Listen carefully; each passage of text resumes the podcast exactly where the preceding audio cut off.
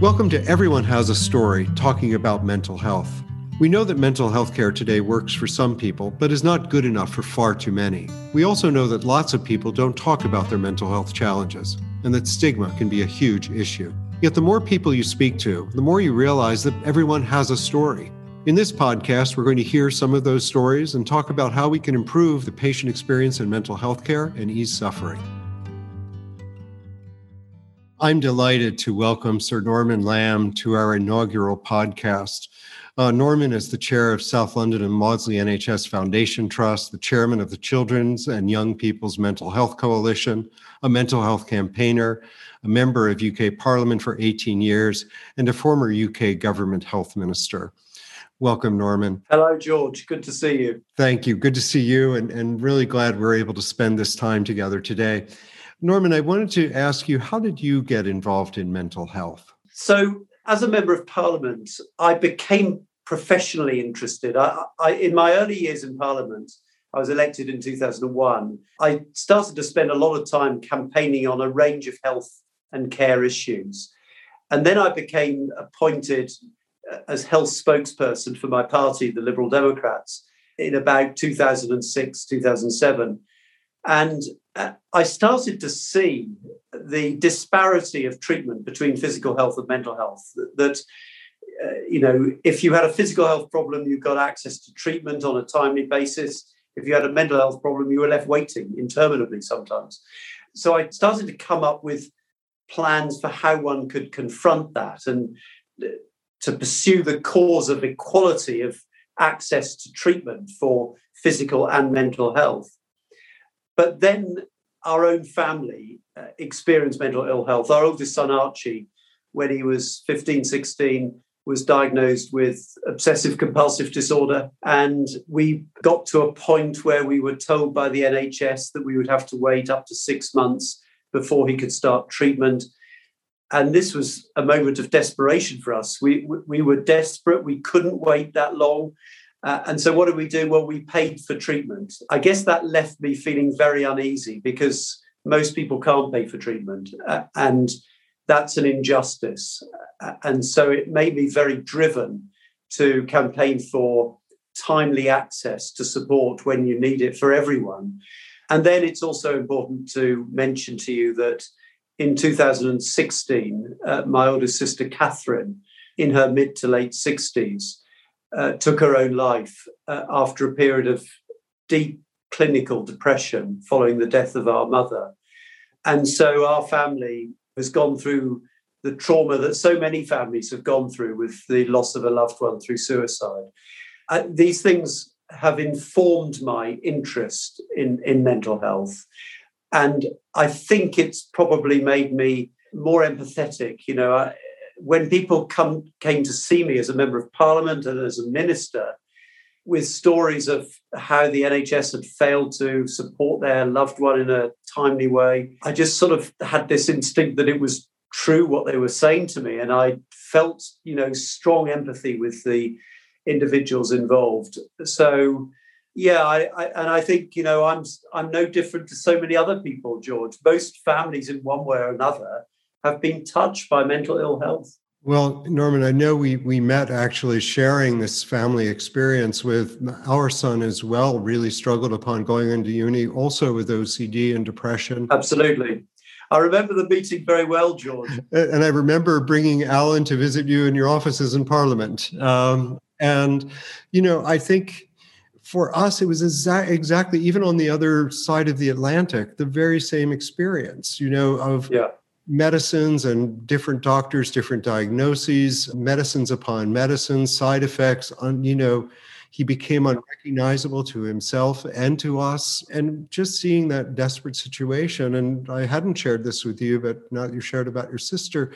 You know, my ex-wife um, died of alcoholism, and so just witnessing the the suffering that people can go through up close and personal, I think it does bring it home for all of us that everyone does have a story whether it's our own or someone nearby and and i think that this this is an urgency that is really present all around us yeah scratch the surface and most families will have had experiences or are going through experiences of mental health challenges of one sort or another. It may be distress because of a circumstance, uh, the death of a loved one, or the loss of employment, or a build-up of debt, or whatever it might be. Or it may be diagnosable mental ill health, but this is an experience common to most families. And uh, one of the positive things I think of the last few years is that this has come out more into the open. We've still got quite a long way to go, but we're now at least talking about it. We probably wouldn't have had this conversation a decade ago. Uh, and it's good that we're now able to do that. And, and so many people, you know, every time I think people in the public eye talk about their own experiences of mental ill health, I just think it makes it a little bit easier for another teenager to seek help. And, and, and that for me is worth it. I think it's so important that we have these conversations, even if they're just among our families, with our friends. But these conversations are really important because, to your point, there is a parity physical health and mental health. It's all part of our health as human beings, and it's all part of our experience as human beings. And I think to normalize this and to actually be able to seek care and to treat them as on par with parity, I think is is a really important, in many ways, opportunity we have today. And then the question is, how do we get the systems to behave in that way? And before we get to that that little challenge that I think is a global challenge, but I'm wondering what your reflections are, both personal but also in your various roles. Uh, you know, being a chairman of an NHS Foundation Trust, what what do you see as the impact of COVID on mental health, mental health workers, and just get a sense of what you see as the world we're about to enter as this lockdown starts to become unlocked a bit? Well, I think the first thing to say is that it's been a very difficult time for very many people, you know, and there's quite a contrast of experience because for many people who are perhaps financially secure, live in nice houses, live in nice neighborhoods, in some respects, for those people, uh, it's been quite a good time, a, a welcome pause from the pace of life and, and, a, and a, moment to appreciate nature and and, and each other, you know,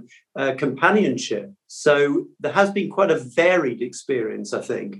But if you're living on the 20th floor of a tower block in an inner city and you've got street screaming children and perhaps you're a single parent at fear of losing your job, then the anxiety and the distress will be very significant. I think it's also worth remembering that people are, by and large, extraordinarily resilient. And most people who've gone through difficult times will recover from this. And I, I think it's dangerous to sort of talk about a, a mental health pandemic, uh, to borrow the description from what we've been through, because that level of resilience is very prevalent. But there will be some for whom recovery is much more challenging. I think there's a particular concern about the impact on many young people, children and young people. So, I mean, there's one subgroup of children who, you know, in normal times they go to school and the school can pick up signs of distress. Perhaps there's been some domestic violence that they've witnessed at home. But when you're not going to school, there's no one picking up those warning signs. And there will be a number of children who've experienced trauma, abuse, or neglect during this period behind the locked front door.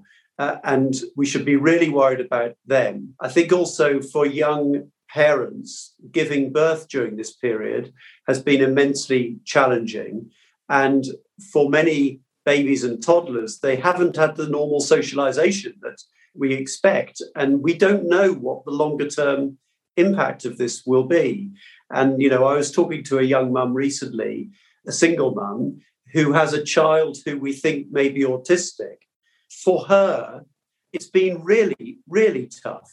And getting the health professionals to respond to her concerns has also been more difficult than it normally is. And then there's all those young people who are just very worried about the future, you know, employment prospects, disruption to education, and so forth. So I think we should focus our particular attention on children and young people. And we are seeing in the data in the NHS, not just in our trust, but across the country, increases in presentations by children and young people to quite a worrying degree. It's also worth saying that the evidence from all previous pandemics, all previous recessions, is that there is a sort of psychological fallout from this. Uh, and so we must expect an increased level of need in the months and years ahead. I think that's certainly consistent with what so many others are saying. And, and I think the focus you put the, on young people and vulnerable people in this is, is really important because it, it doesn't affect all of us equally, to your point, both of resilience as well as our, our not, you know, resources. I guess one of the things that you also have a, I think, a really credible vantage point on is the impact on frontline workers. Um, one of the things that I saw, certainly in some of the reports, both from the US and the UK, has been a real emergence almost of post traumatic stress disorder among frontline workers, or to put a sharper point on it, psychiatrists referring to moral injury on frontline workers who had to make decisions they never imagined making in their professional careers. And that there's you know a long-term impact of that. And i was wondering in addition to the children and the vulnerable young people how are you seeing this in just in the nhs trust uh, and how is it manifest? It's absolutely right. I think many staff in both the nhs but also in care services you don't think about being in a care home uh, which is locked to the outside world, not allowing visitors in, with a whole load of people who have COVID. You know, the anxiety that many of those workers will have gone through will have been profound. So I think there are real needs amongst that particular workforce. The, the staff staff within the NHS, uh, uh, in many cases, are exhausted as a result of what they've been through over the last year. And we have to remember that each of us individually has our own anxieties about COVID. And if you can imagine in a mental health trust, and at one point we had COVID on pretty much every ward in our trust. Mental health patients may well be much more uninhibited. They may not understand uh, the need for mask wearing, for social distancing. And staff are having to cope with that risk to themselves every day. And they are putting themselves on the front line to support vulnerable people in a pretty admirable way. Now, the NHS has done quite a lot to provide uh, support systems, 24 uh, hour helpline, for example, for both patients and for staff, and a whole range of other support services. But it's unlikely to be enough for some people, and we have to be very supportive in the months ahead for those people who, as you say, will have something akin to post traumatic stress as a result of this. Yes. I guess looking for perhaps some positive in terms of the stigma of this, given the prevalence that you're talking about, do you think that this will make it easier to talk about mental health post crisis, post pandemic? Well, I think over the last decade or so, we've been on a journey. You know, we, we've been opening up quite a lot, as we talked about earlier. And that's a very positive thing. And I think there are signs that through the pandemic, there has been a recognition from politicians about the sort of mental health implications uh, of the pandemic and the lockdown. The thing that I worry about is that within the sort of phrase mental health, it encompasses such a, an enormous range of conditions and circumstance. And I think often when politicians talk about, you know, the impact on our mental health, they're thinking about perhaps mild depression or anxiety. I still think there's an enormous stigma that's attached to, you know, conditions such as uh, psychosis and uh, schizophrenia and bipolar OCD, you know, and, it's often trivialized, as you, George, will be very much aware. So we've still got a very long way to go, I think. I absolutely agree. And I think that we also seem to have a much better language uh, to talk about mental ill health than we do about mental health itself, right? We have all of these different diagnoses and so forth, but is mental health in fact just more than the absence of those illnesses right and what does it mean to flourish so i think that we have a whole range here to talk about but really today is, I think, looking at those people who are most vulnerable. What support do they need? And how can we really do that as, as individuals, as families, social groups, and society? And I guess I wanted to maybe talk a little bit about things that you think we could be doing to reduce stigma before we talk about more broad how we provide care? Well, I think what's been happening over recent years, in other words, public figures talking about their own experiences, has been very valuable. I think it helps to normalize uh, mental ill health and make it easier for others to seek help. So I, I would encourage that to continue. It's rather a shame that our Time to Change campaign in the UK, which has been publicly funded, has come to an end very recently. But we mustn't allow that to mean that we don't continue the effort to reduce stigma. And I think there's really a responsibility on all of us, all, all of us who, who have the experience that you and I have talked about, to get out there and campaign to change, to explain, to raise awareness and raise understanding of mental ill health, and to remove some of the fear and the anxiety that's related to it. I think very many families, when they get a diagnosis, and I think sometimes diagnoses can be a mixed blessing, but when they get a diagnosis for their son or their daughter, I think too often it's sort of seen as a life sentence and it sometimes feels that way you know it really does. And yet our story and i think probably your story george demonstrates that we should have an optimism about this because our son i mean we went through years of emotional turmoil. There were some pretty dark times including the period when i was health minister when we were coping with crises in our family life. And I was having to keep performing day after day.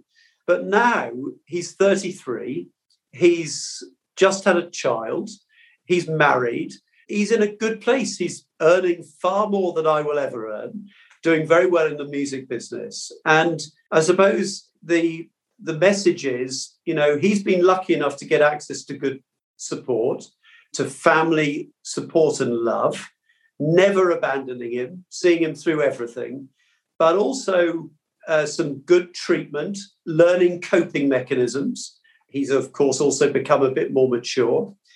Now, it's not to say that everyone's story is the same, but I think often you can get to a better place. And so we must teach that optimistic story that it doesn't have to be a, a, you know a life sentence and, and we may well come on to it because there is also some hope as we know of treatments and medications that might advance the cause of people with mental ill health as well. I think you're so right. And I, I, have to say that I was going to use the term life sentence because that's how the diagnosis felt to us as parents. Yeah, exactly. There you said it. And it was really grim right? Because it did seem like it, there was nothing to be done. But back to your comment about resilience. I think we have to believe in in our resilience and care and and how to support people and also how to have access to innovation you know because i remember one particularly grim time when a very well-known psychiatrist in the us said well your son has a, a profound chemical imbalance. And uh, Katya, my wife, who you know well, and you know, Katya is a physician and she became outraged because no blood work was ever taken, no scan, you know, it was just a an assumption. And you know, but it was said with such authority in this very, you know, authoritative institution. And and so I think that we do have to really believe in resilience. We do have to look for other options. Um, and I think that this is what we have to make available for others because it's easy if we are in a certain place in our lives, et cetera, have had certain good fortune. Yeah. You know, there are the single moms you talked about, uh, the families who are struggling, particularly after COVID and the, the economic damage that's happened that, you know, I think we'll be turning our attention to societally. So I do think that this is a it is a really important moment, and it is an important moment to hold out hope. Uh, we have a very similar story with Alan in terms of how he is uh, moving in his life, and it's something we could never have imagined. we have to make sure that the systems can support all of us. Absolutely. I should also say, George, that there's also a an ethnic dimension to this, and I'm conscious in our in the context of the South London and Maudsley, we serve a very diverse population, and there are very troubling data on the disproportionate uh, use of the Mental Health Act. This is to detain people compulsorily uh, in respect of young black men when you compare that with uh, young white men. Much more uh, regular diagnoses of psychosis uh, in parts of southeast London.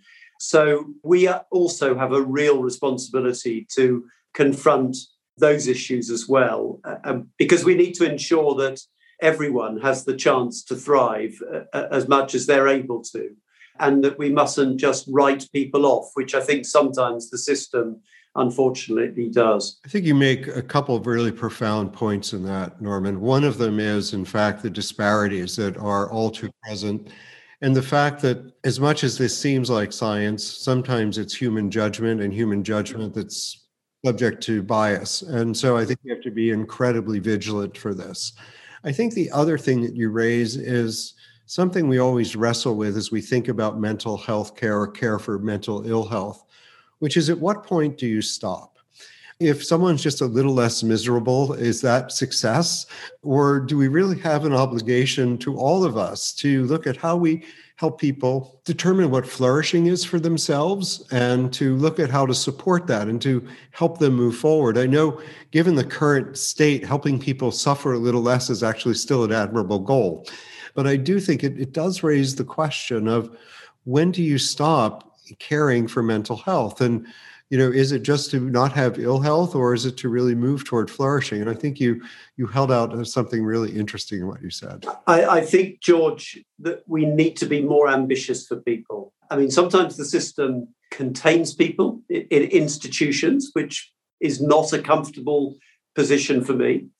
Uh, sometimes we think that the best we can do is just to stop crises from happening. And you know we have to be realistic but i think also we should be ambitious to do the very best we can to give the best chance for people to lead a a, a fulfilling and happy life. I mean, you know, happiness is not something that politicians talk enough about. I think, but that's ultimately quite an important goal. It's a hugely important human goal. Um, and I guess then it, it talks maybe, it, let's turn our attention a bit to the current system. Because I, I think that one of the things that really struck us, even with having the choice that we had uh, working in America and being, you know, we just had the ability to find really what we thought were, was good care, and it was highly variable. And you talked about the private and the public systems, and here we have a really interesting question, I think, of how good is the current system and for whom? And my view is it's not nearly good enough for enough people. And I was just curious, kind of what your view is, particularly from your more official roles and responsibilities of caring for so many people as chairman of the trust, et cetera, and your role in parliament. Where do you see the the current level and where would you like it to go? And, and what do you see as some impediments to get to that vision? I don't think the current system is good enough, uh, bluntly, particularly for young people. We have a what I would describe as a rather broken and dysfunctional repair model or treatment model. So it involves enormous rationing. So typically, a child or a teenager might be referred by their GP to the local mental health trust in, in the UK. And I know that this is very similar to what happens in many other countries. And quite often, that child will be rejected uh, for treatment uh, at the mental health trust. They will not meet the threshold for admittance because they're not sick enough. And if they do meet the threshold, they're often then left waiting for a very long time. And I talked about our own family circumstance. Waits of a year are not uncommon in the UK uh, for a teenager, for goodness sake. In my last year in Parliament, before I stood down in 2019, I dealt with two teenagers, one male, one female, both of whom in their teen years had waited a year before their first appointment.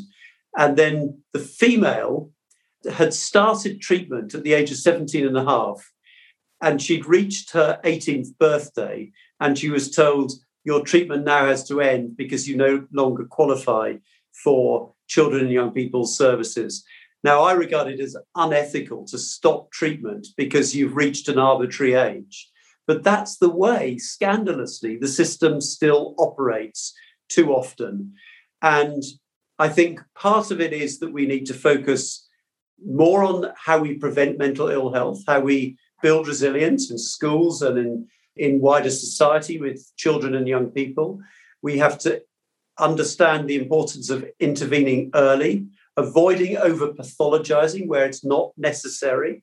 And for those children and young people who do require treatment, to get them into treatment quickly in the same way as anyone with a physical health problem would benefit from. So, you know, I think it requires quite radical reform. There's quite a significant movement globally now for reform of how we respond to youth mental health, sort of endorsing the type of principles that I've talked about.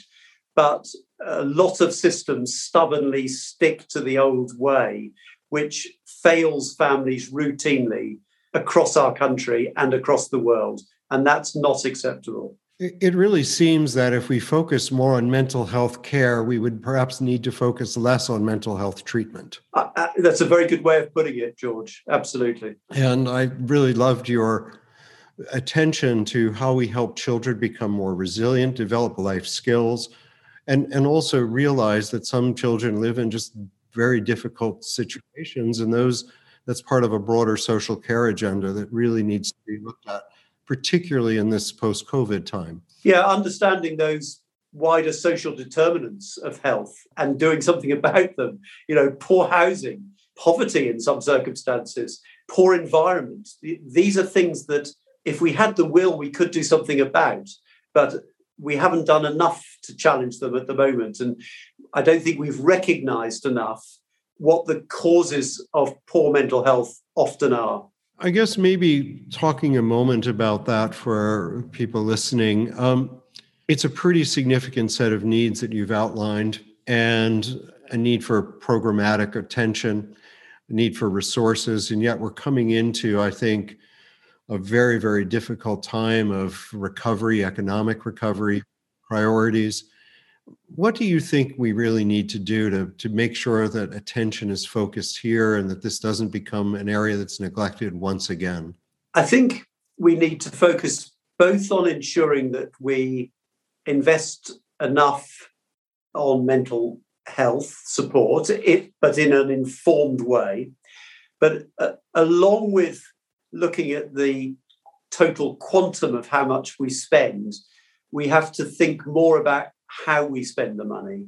Because, you know, if I look at how we spend money in the UK, a lot of it is still spent on containing people in institutions, long lengths of stay. We have internationally quite long lengths of stay compared to many other countries, but not dissimilar to, to, to many countries as well. And that's both for children and for adults. In, the, in England, children when they finally get to a bed after all of the processes you have to go through, the average length of stay is about 65 to 70 days. That means that we're putting a teenager into a bed for about 10 weeks and often away from home. Now, I, I suspect we often re traumatize these uh, young people.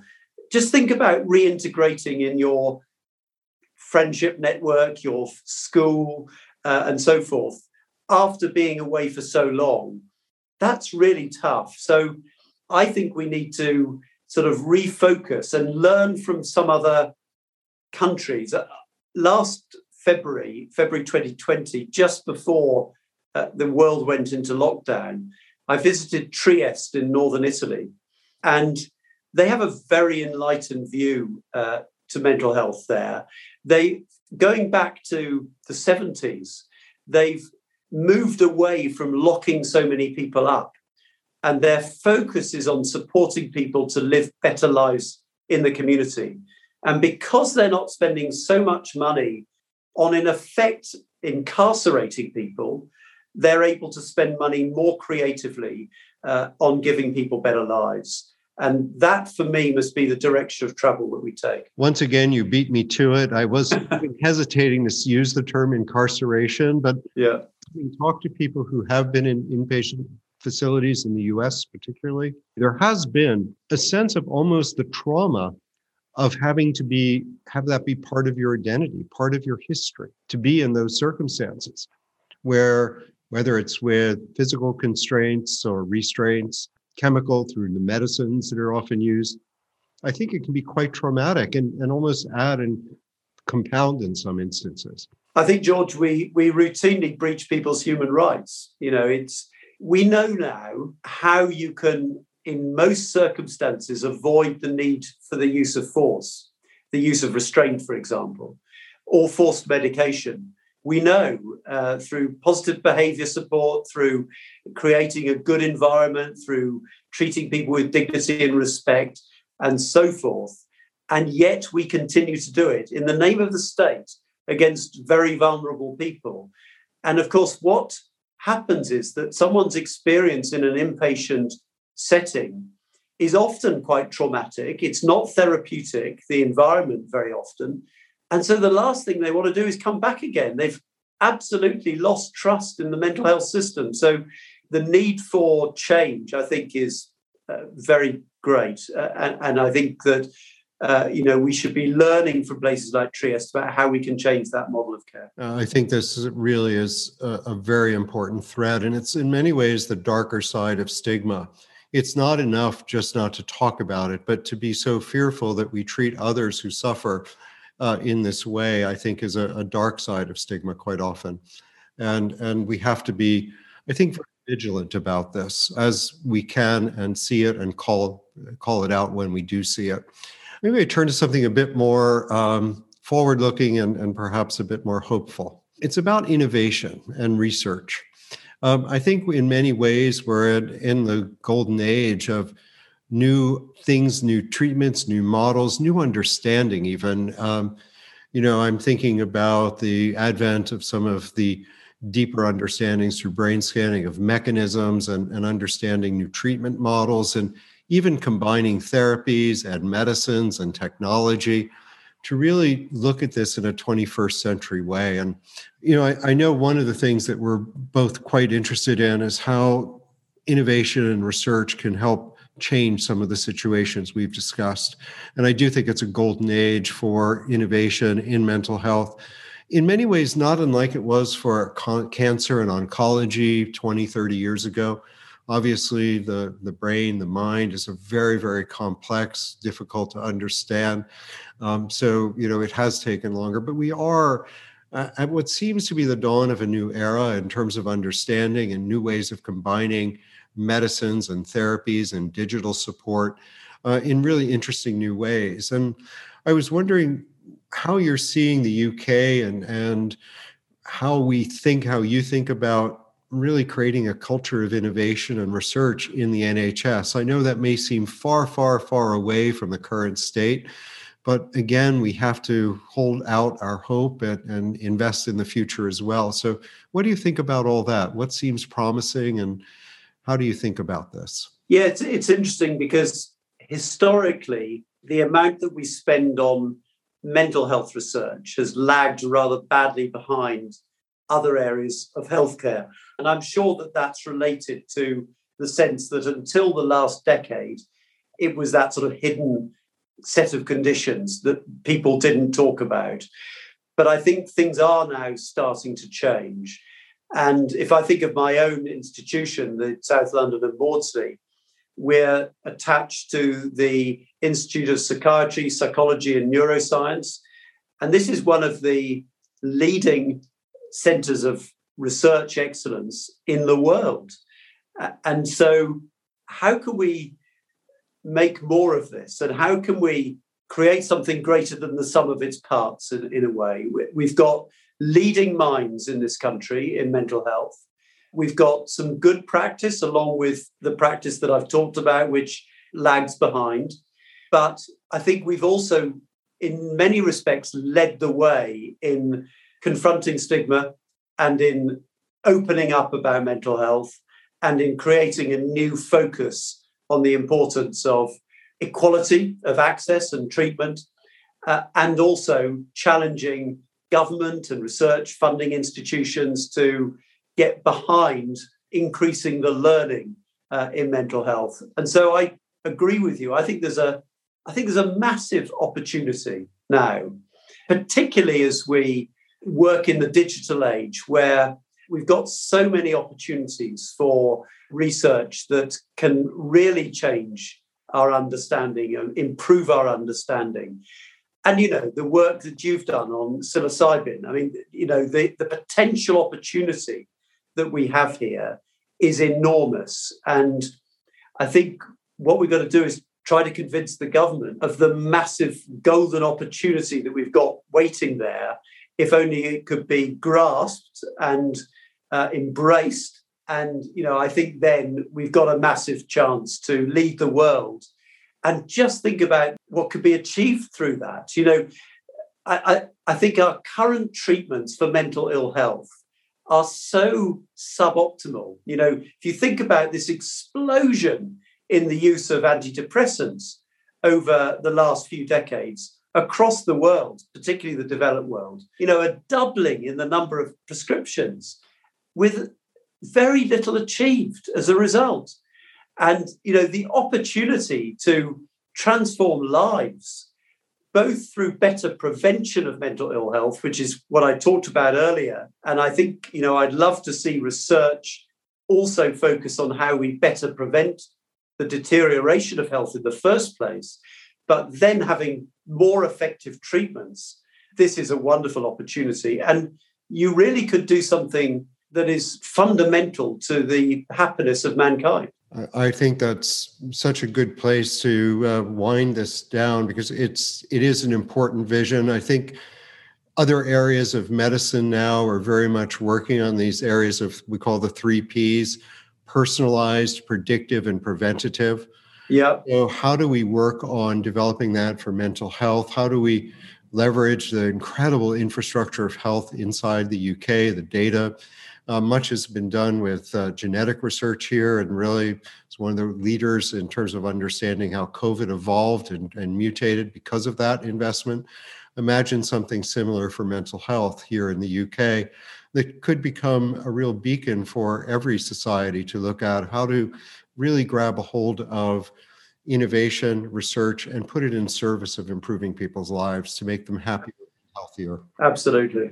Norman, it's been a delight to spend time with you today. I, I really appreciate it. And uh, I hope that uh, people are able to have their own conversations uh, in their own lives about mental health because everyone does have a story. Been great talking to you, George. Great. Thank you so much. Thanks for listening to Everyone Has a Story talking about mental health. We hope the stories you've heard today have inspired you in some way to share your own story or be open to listen to someone else's or take an action that will make a difference in someone's life. Please subscribe or follow this podcast on your favorite app. There's so much more to be done to improve mental health care. Thank you for being part of the conversation and see you on the next episode.